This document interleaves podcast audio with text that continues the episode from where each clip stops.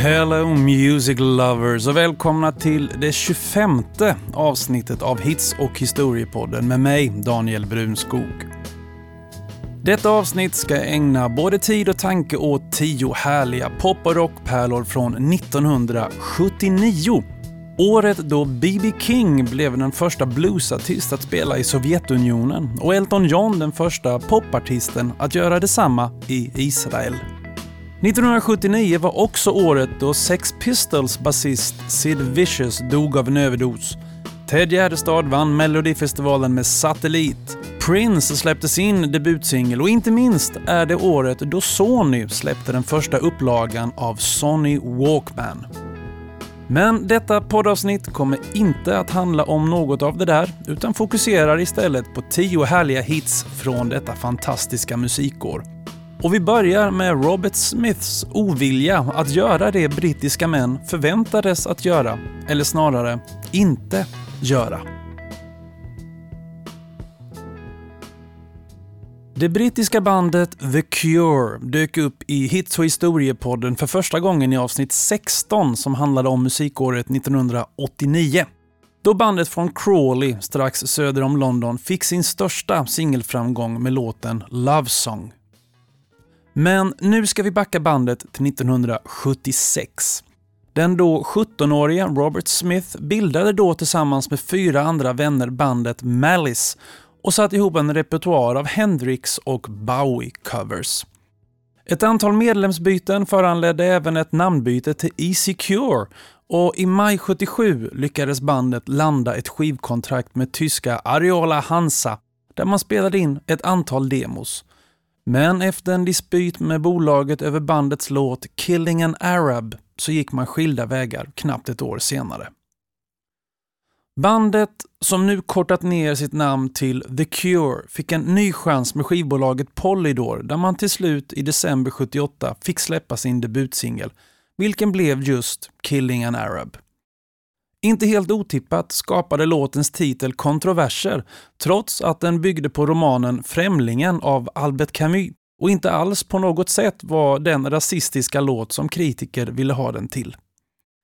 Men trots att låten också blev uppskattad och ledde till att bandet fick uppmärksamhet så uteslöts den av skivbolaget på bandets debutalbum Three Imaginary Boys som kom våren 79. Albumet fick goda recensioner men saknade den där singeln som skulle ha behövts för att få albumet att lyfta. Singeln skulle komma bara en månad senare trots att den inte hade kommit med på albumet och hade namnet Boys Don't Cry. Låten skrevs av Smith i huvudsak, även om bandets samtliga tre medlemmar krediteras som upphovsmän och handlar om Smiths funderingar kring hur han som ung kille i England under det tidiga 70-talet uppmanades att inte visa känslor. Men Smith, som alltid hade varit just en känslomänniska, insåg dock snart att det här var en tillgång för honom som sångare att kunna visa känslor och han hade aldrig något problem med detta. Boys Don't Cry blev gruppens första singelframgång och pikade som 22 på UK Singles Chart och även i Västtyskland, Frankrike, Spanien, Nederländerna och Australien gick den in på singellistorna. The Cure var nu på väg någonstans och skulle under 80 och början av 90-talet bli ett av Englands mest inflytelserika och till slut även framgångsrika band.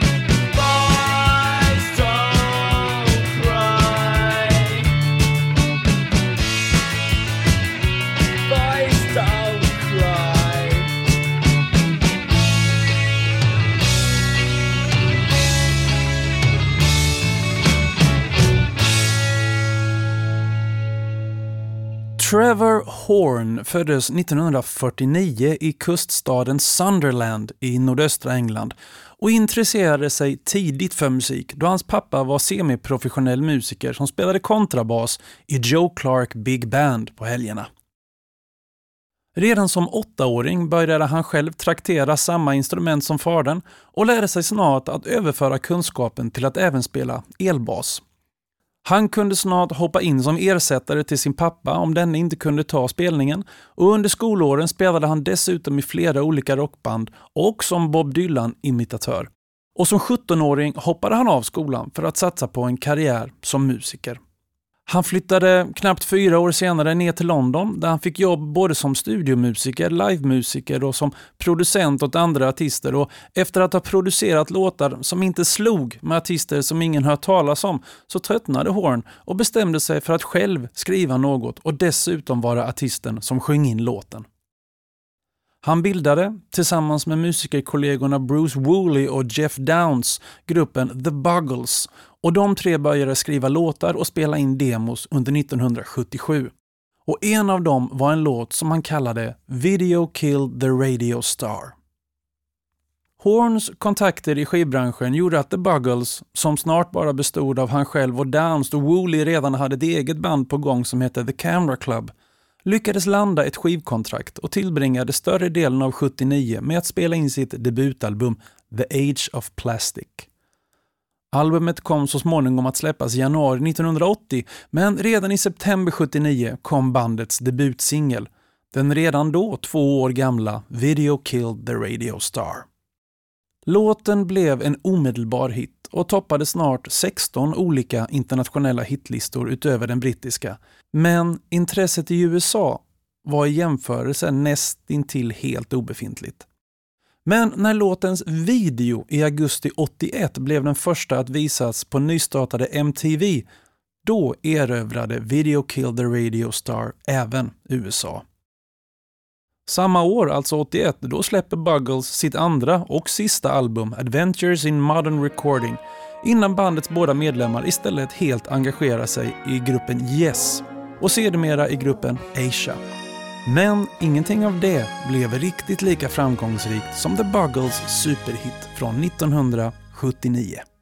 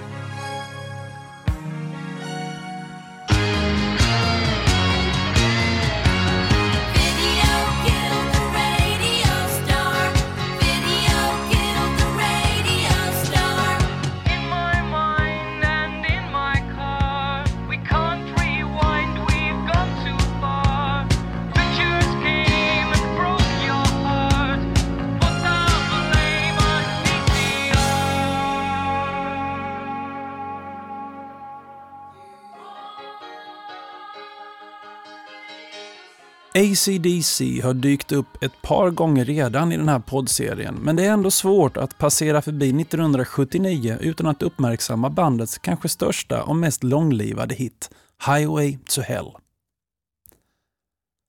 När vi summerar 1978 så hade ACDC släppt fem studioalbum internationellt och turnerat i Australien och Europa i väldigt stor utsträckning. 1977 hade man dessutom turnerat i USA för första gången med praktiskt taget inget stöd alls från radiokanalerna.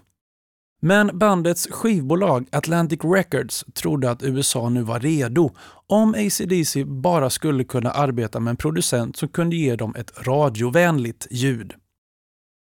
Sedan sin australiensiska debut 1975 med albumet High Voltage hade alla ACDCs album producerats av George Young och Harry Vanda. Och särskilt Angus och Malcolm Young kände såklart en stark lojalitet mot sin äldre bror George. Men till slut gick alla bandets medlemmar med på att prova en annan producent. Valet föll på Robert Mutt Lang och inspelningarna började i London i mars 79. Arbetsdisciplinen var hård och uppskattades av både bandet och producenten och inspelningarna höll på i tre månader. Till skillnad från de tre veckor bandet brukade tillbringa i studion inför varje album. Utöver att producera albumet var Mutt också viktig i sångcoachningen för bandets sångare Bon Scott, vars insats på albumet skulle bli både hans bästa och tyvärr även sista i bandet. Låten Highway to Hell beskriver i stora drag upplevelserna av att turnera konstant i fyra års tid. Men där finns också en hyllning till en rockklubb i sångarens hemstad Fremantle strax utanför Perth i sydvästra Australien. Canning Freeway gick från Fremantle till strax utanförliggande rockklubben The Raffles och på vägen dit så fanns det en vägkorsning som var ovanligt olycksdrabbad. Den hade fått smeknamnet Motorvägen till helvetet så när Bon sjöng I'm on a highway to hell så betydde det ordagrant att han var på väg till The Raffles för att hänga med sina polare. Låten blev ACDCs första singel att ta sig in på Billboard Hot 100 och visade vägen för albumet med samma namn som tog sig upp till 17 platsen på Billboards albumlista. USA var nu erövrat och albumet har där sålts i över 7 miljoner exemplar men tyvärr så skulle det bli det sista albumet med Bon Scott, som dog i februari 1980 av akut alkoholförgiftning. Han ersattes så småningom av Brian Johnson på sång inför albumet Back in Black som skulle komma ut lite senare 1980 och som skulle komma att bli ett av världens bäst säljande album alla kategorier. Och vi kommer att återkomma dit så småningom.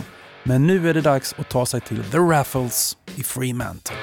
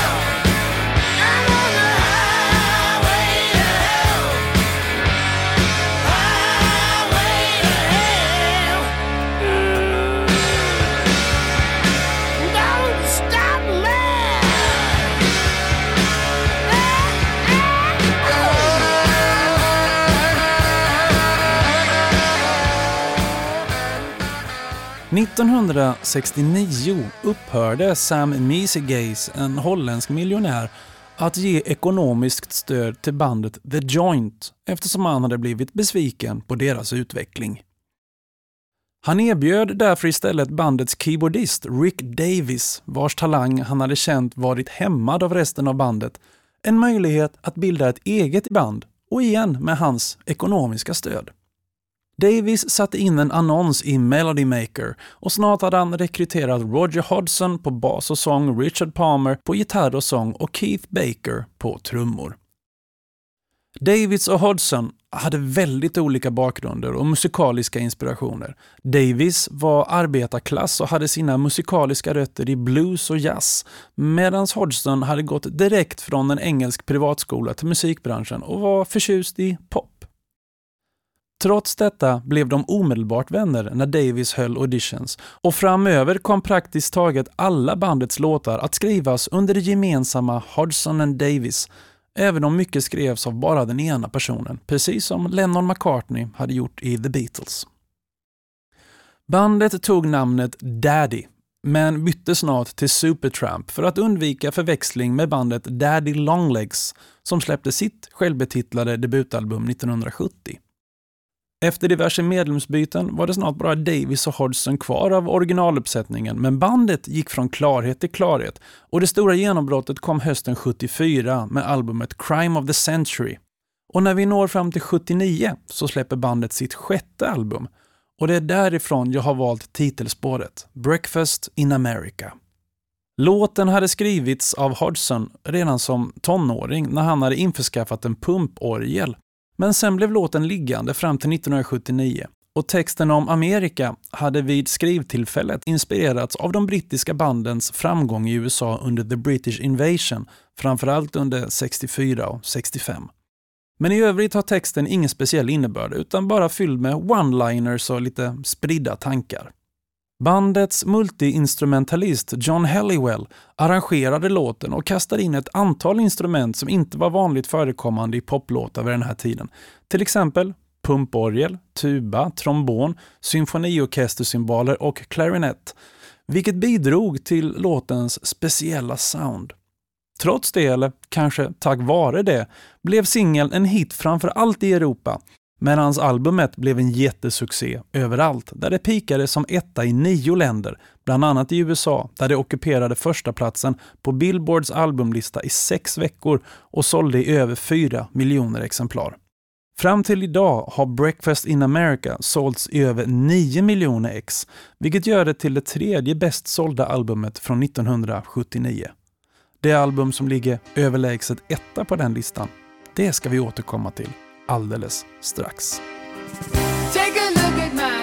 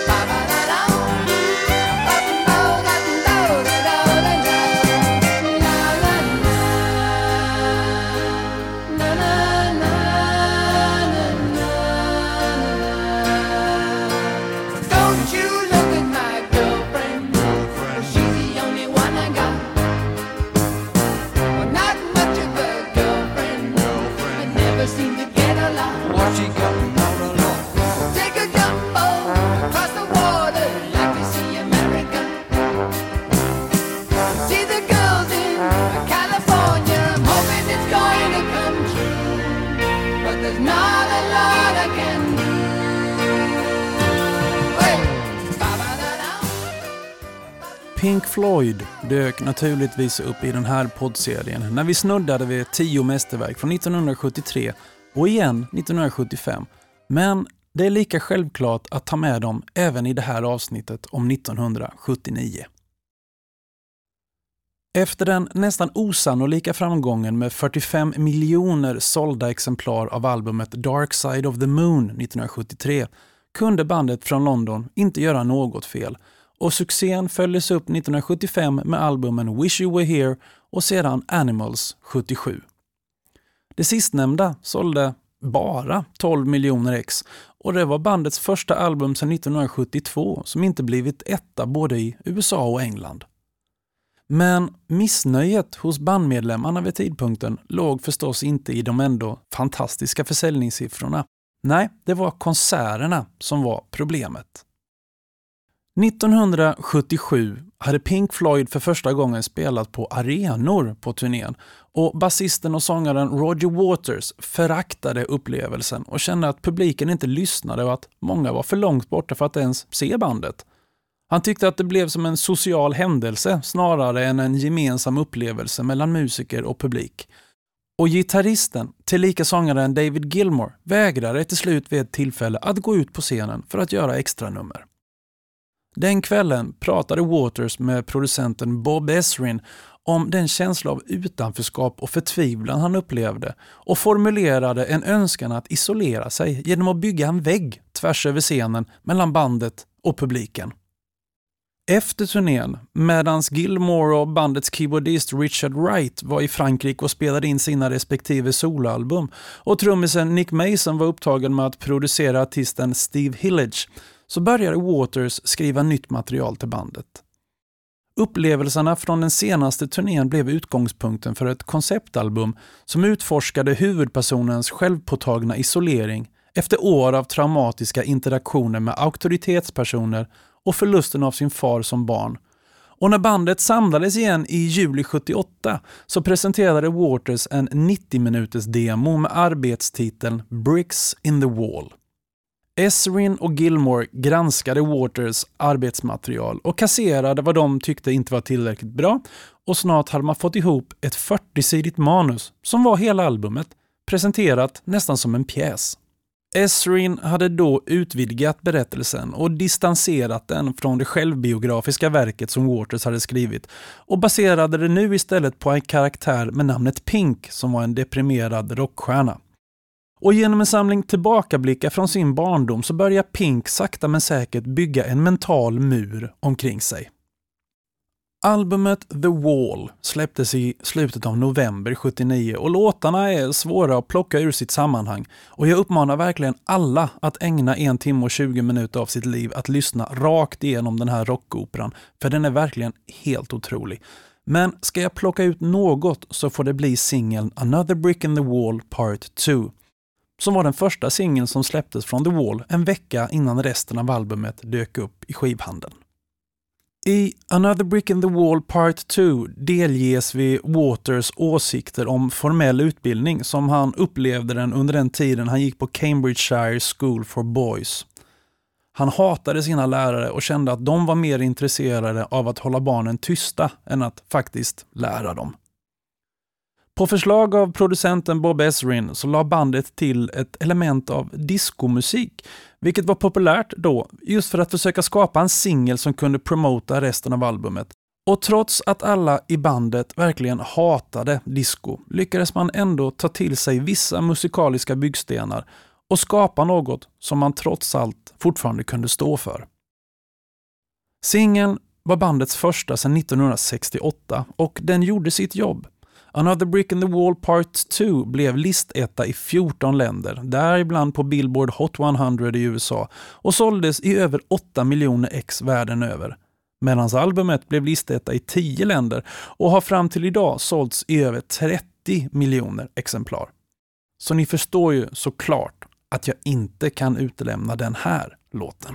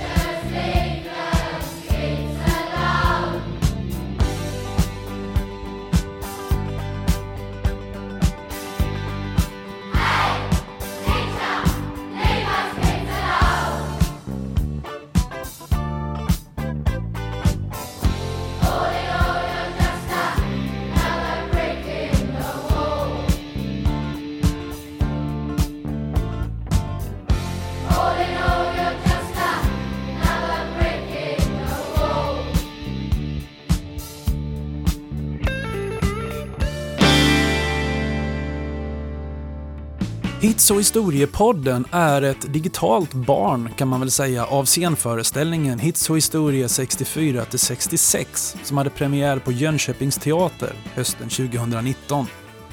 Med undertecknad och ytterligare nio musiker och artister så tar föreställningen sitt avstamp i februari 64 när The Beatles uppträdde på The Ed Sullivan Show för första gången och redogör sedan för hur den brittiska rockvågen sköljde in över Amerika och la grunden till pop och rockmusiken som vi känner den idag. Föreställningen kommer att åka på turné under januari och februari 2022 och du hittar information om städer och datum samt klipp från föreställningen på hitsochhistorier.se.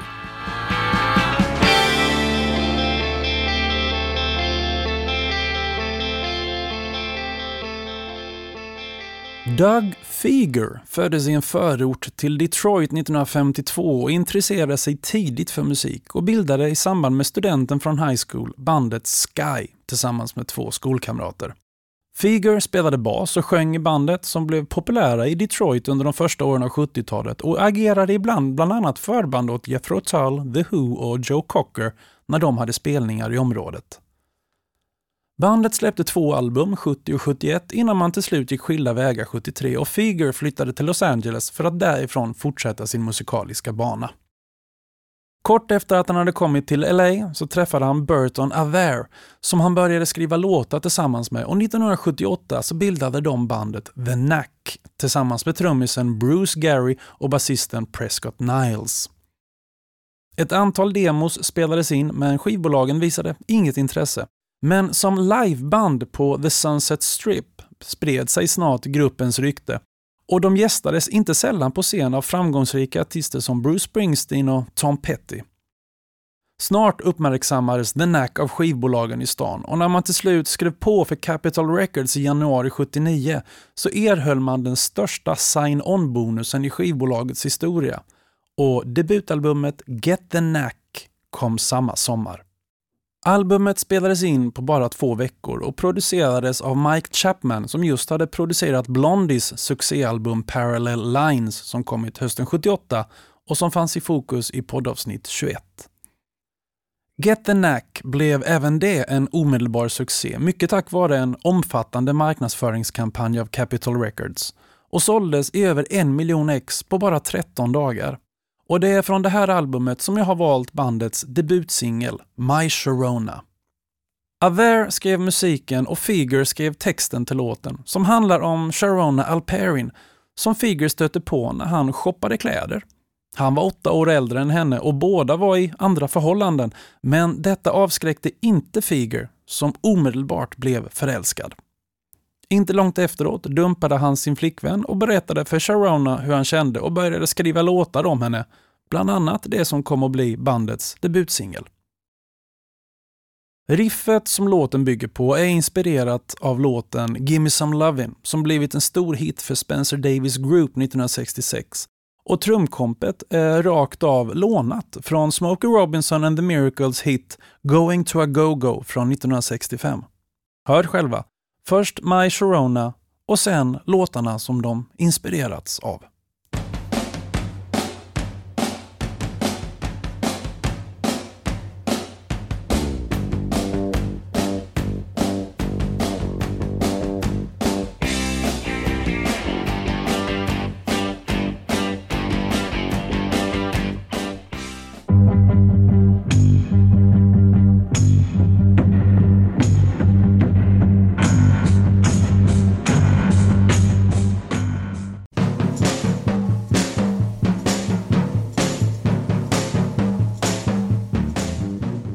Även låtens sound i sin helhet bar mycket likhet med det sound som de brittiska banden kommit med under The British Invasion i mitten av 60-talet. Och det var ingen hemlighet att både bandet och producenten Mike Campbell hade sitt hjärta i den här musikaliska perioden. Singeln blev en jättehit och den bäst säljande i USA under hela 1979 och dessutom den låt från Capitol Records som snabbast sålts i en miljon exemplar sen I wanna hold your hand 1964. Ungefär ett år efter att de hade träffats blev Figer och Sharona ett par och var så under fyra år innan rock'n'roll-livsstilen och Figers alkoholism blev för mycket för Sharona och de separerade. Men då hade de som ett par redan överlevt bandet The Knack med god marginal, som inte lyckats följa upp den enorma succén med debutalbumet och splittrats på nyårsafton 1981. Sharona skapade så småningom en karriär som fastighetsmäklare för kändisar i Los Angeles-området och hon och Figer lappade så småningom också ihop sin vänskap igen efter separationen. När han låg döende i cancer 2010 så vakade hon hos honom under den sista tiden. Han hade ju trots allt förändrat hennes liv och hon hade gjort detsamma med hans.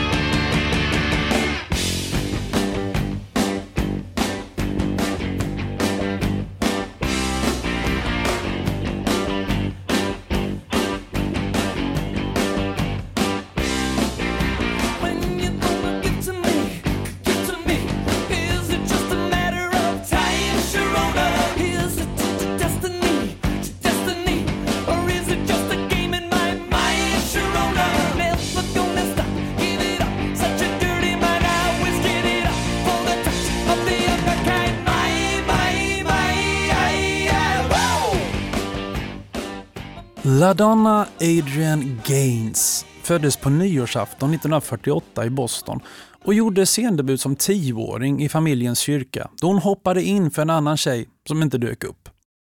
Under åren i high school så uppträdde Donna i olika skolproduktioner och efter studenten 67 så drog hon till New York där hon snart fick en roll i musikalen Hair. Det var bara det att den skulle sättas upp i München i Västtyskland istället. Till slut fick hon tillåtelse av sina föräldrar att åka. Och under de följande tre åren jobbade och bodde hon både i München och i Wien och släppte ett par singlar, bland annat en tysk version av Aquarius från musikalen Hair, men alla floppade. 1973 gifte hon sig med den österrikiske skådespelaren Helmut Sommer och året efter fick hon möjlighet att spela in ett album på Groovy Records men det hade blivit något missförstånd vid tryckningen av skivomslaget så efternamnet Summer hade blivit Summer istället.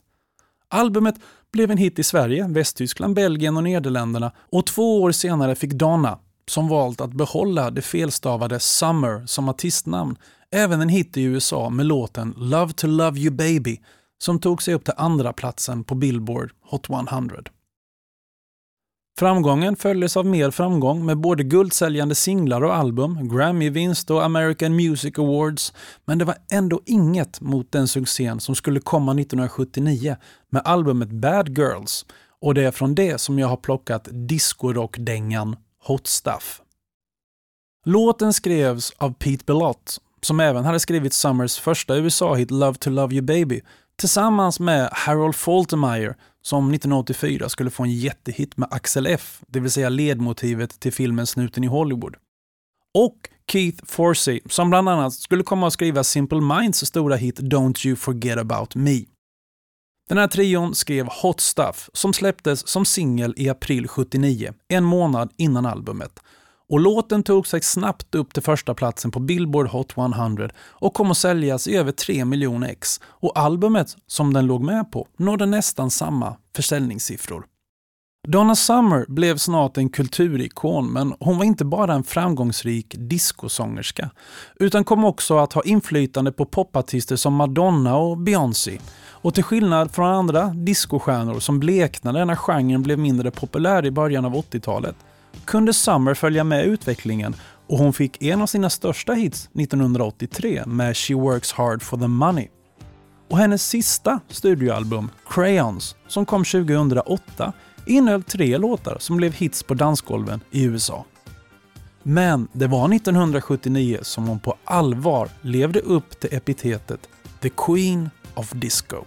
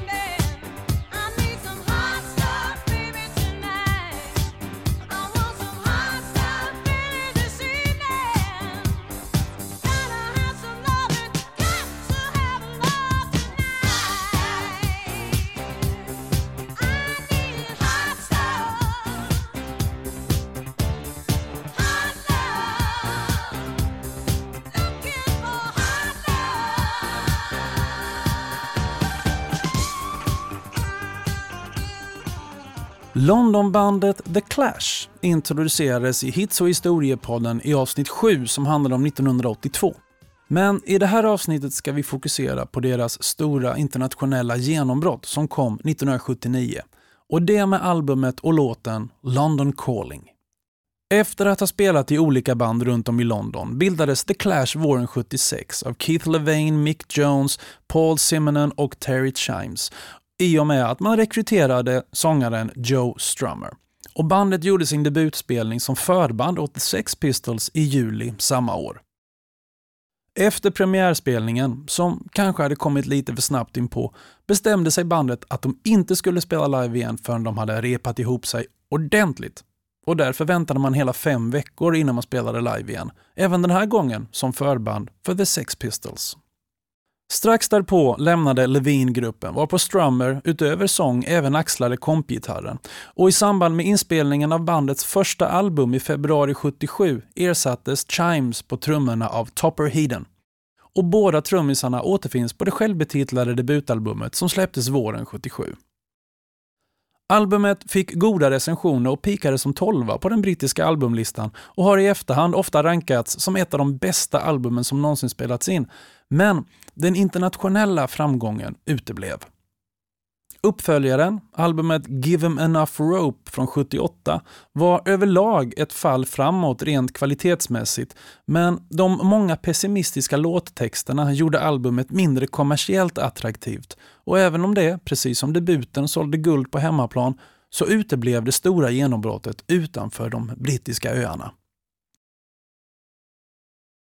Inför det tredje albumet som var planerat för inspelning hösten 79, så gick bandet vidare bort från punken om ännu mer mot rock'n'roll, rockabilly och rhythm and blues. En väg som man så smått slagit in på redan på det föregående albumet. Dessutom isolerade man sig under repetitionerna för att inte behöva ta hänsyn till vad eventuella besökare tyckte och tänkte om den nya inriktningen. Från att från början ha haft svårt att skriva nytt material så kom inspirationen flödande och snart hade man tillräckligt för att spela in ett dubbelalbum, vilket också blev fallet. Låten London Calling, som också kom att bli titeln på albumet, hade skrivits under en USA-turné tidigare samma år och var en av de första som spelades in. Musiken skrevs av gitarristen Mick Jones och texten, som återspeglar sångarens oro över världshändelser i allmänhet och problemen som England brottades med i synnerhet, skrevs av Joe Strummer, vilket var det vanliga förfarandet i bandet. Singeln släpptes i början av december, en vecka innan albumet, och nådde en elfte plats på Englands singellista i januari 1980 och bidrog till albumets stora framgång, då det sålde guld i England och totalt över 2 miljoner ex i världen inom loppet av bara ett par månader. Men det viktigaste av allt var såklart att albumet innebar gruppens genombrott i USA med en 27 plats på Billboards albumlista och singeln med London Calling och Train in Vain nådde 23 platsen på singellistan. Åren från 79 fram till 82 var The Clash ett av de mest relevanta och nyskapande banden på hitlistorna, men sen gick det utför. Mycket på grund av bandmedlemmarnas olika missbruk och beteenden som följde med det. Men inget kan ta ifrån dem deras smått klassiska dubbelalbum från 1979. London calling to the faraway town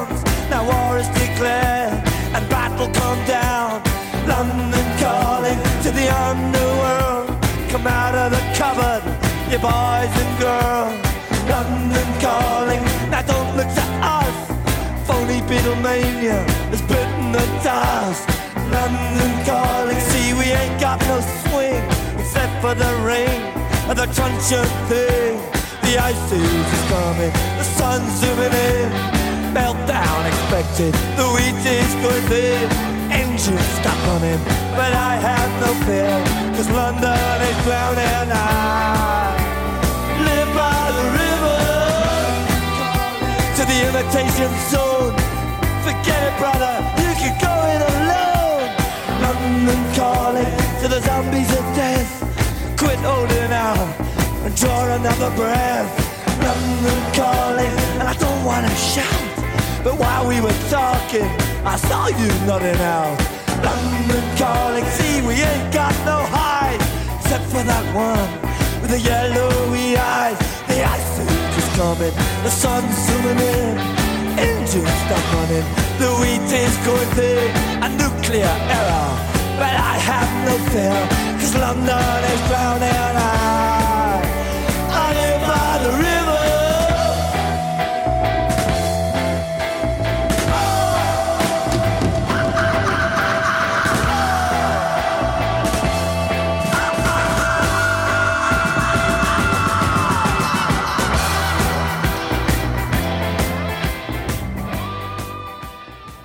Genombrottet för Tom Petty and the Heartbreakers avhandlades i avsnittet om 1976, som var det femtonde i ordningen. Och ordet genombrott kunde väl mest likställas med ett genombrott att få släppa ett album, mer än ett stort kommersiellt genombrott. För det skulle bandet få vänta på till det andra albumet, You're gonna get it, som kom 78 och som sålde guld i USA. Även om recensionerna varit något svalare än det för debutalbumet. Det var alltså med lite blandade känslor som gruppen gick in i studion för att spela in sitt tredje album som kom att få namnet Damn Their Torpedoes och som kom i oktober 79. I början av 79, mitt under inspelningarna, så såldes skivbolaget ABC Records, som Petty hade sitt kontrakt med, till MCA och Petty följde liksom bara med på köpet, vilket inte föll väl ut hos honom eller bandmedlemmarna.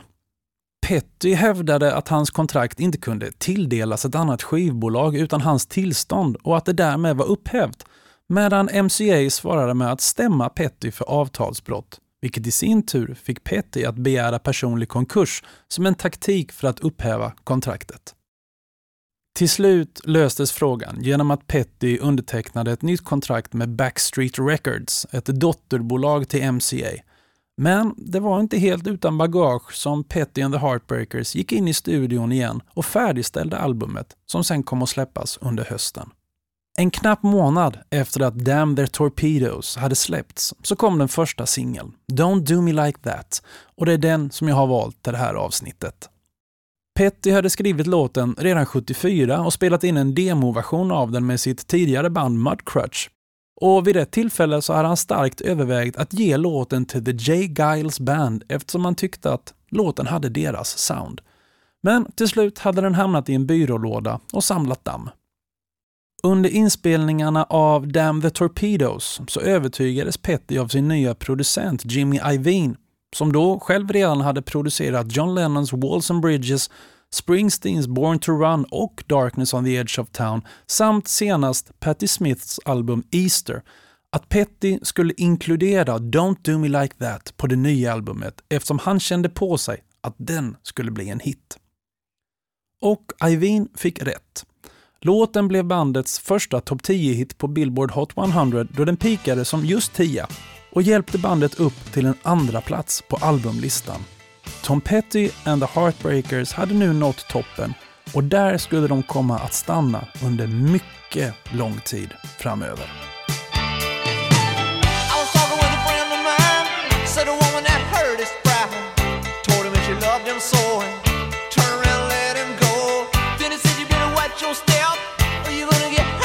Det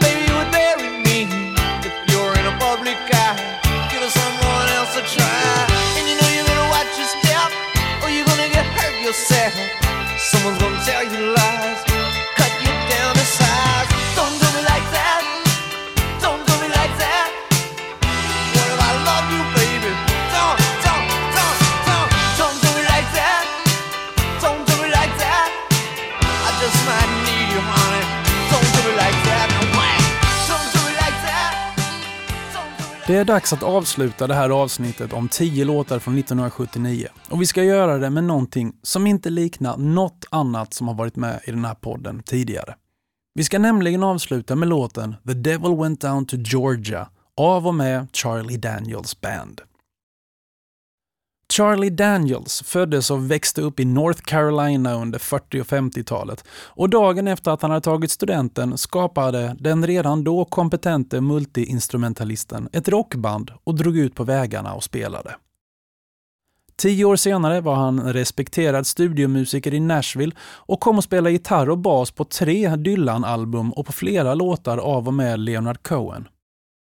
I samma veva släppte han även sitt debutalbum 1970 och 73 fick han sin första hit, Uneasy Rider, som tog sig upp till nionde platsen på Billboard Hot 100.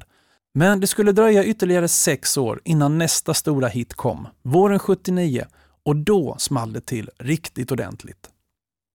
Under inspelningarna av hans nionde album, Million Mile Reflections, som syftade till att han och bandet nu hade rest runt över en miljon miles, det vill säga 1,6 miljoner kilometer, i USA under alla turnéer, så kom man på att man saknade en låt där fiol var huvudinstrument. Man pausade inspelningarna några dagar och gick in i replokalen för att åtgärda det hela.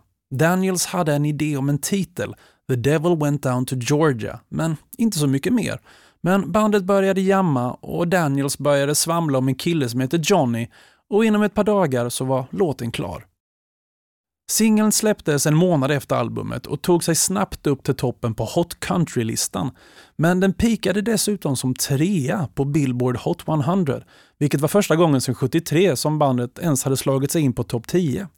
Och detta var dessutom första och enda gången som bandet fick en hit i Europa, då låten togs upp på hitlistorna i både England, Irland och Nederländerna. Fram till dags dato har singeln sålts i över två miljoner exemplar och spelats in i otaliga och betydligt sämre coverversioner. Och när jag säger sämre så menar jag såklart sämre än originalet som spelades in det fantastiska musikåret 1979.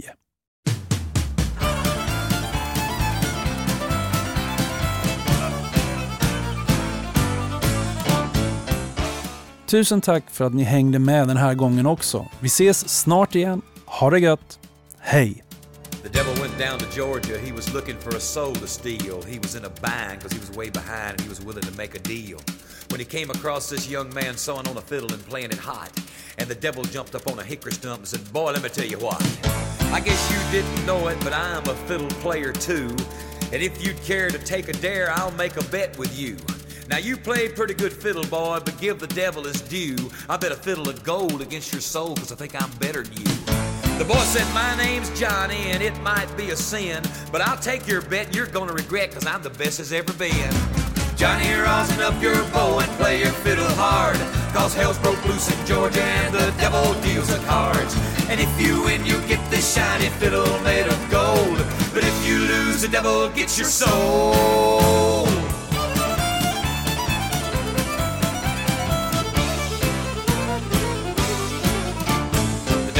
Opened up his case and he said, I'll start this show. And fire flew from his fingertips as he rosined up his bow.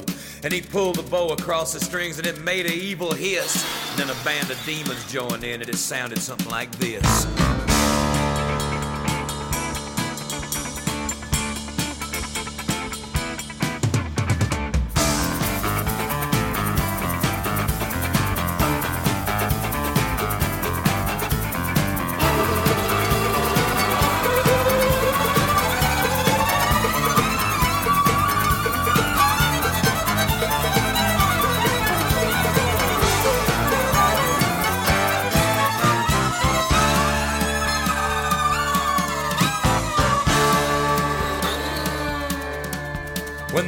Finished, Johnny said, Well, you're pretty good, old son. But sit down in that chair right there and let me show you how it's done.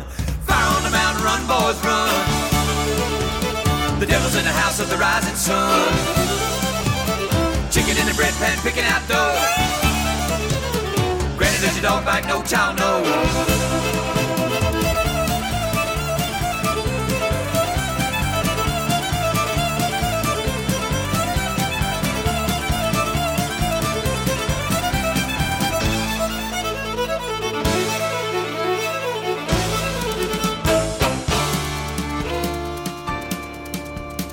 Devil bowed his head because he knew that he'd been beat. And he laid that golden fiddle on the ground at Johnny's feet. Johnny said, Devil, just come on back if you ever want to try again. I done told you once, you son of a bitch, I'm the best there's ever been. He played on the Mountain, Run, Boys, Run. Devil's in the house of the rising sun. The chicken in the bread pan, picking out dough. Granny, where your dog bite, no child knows.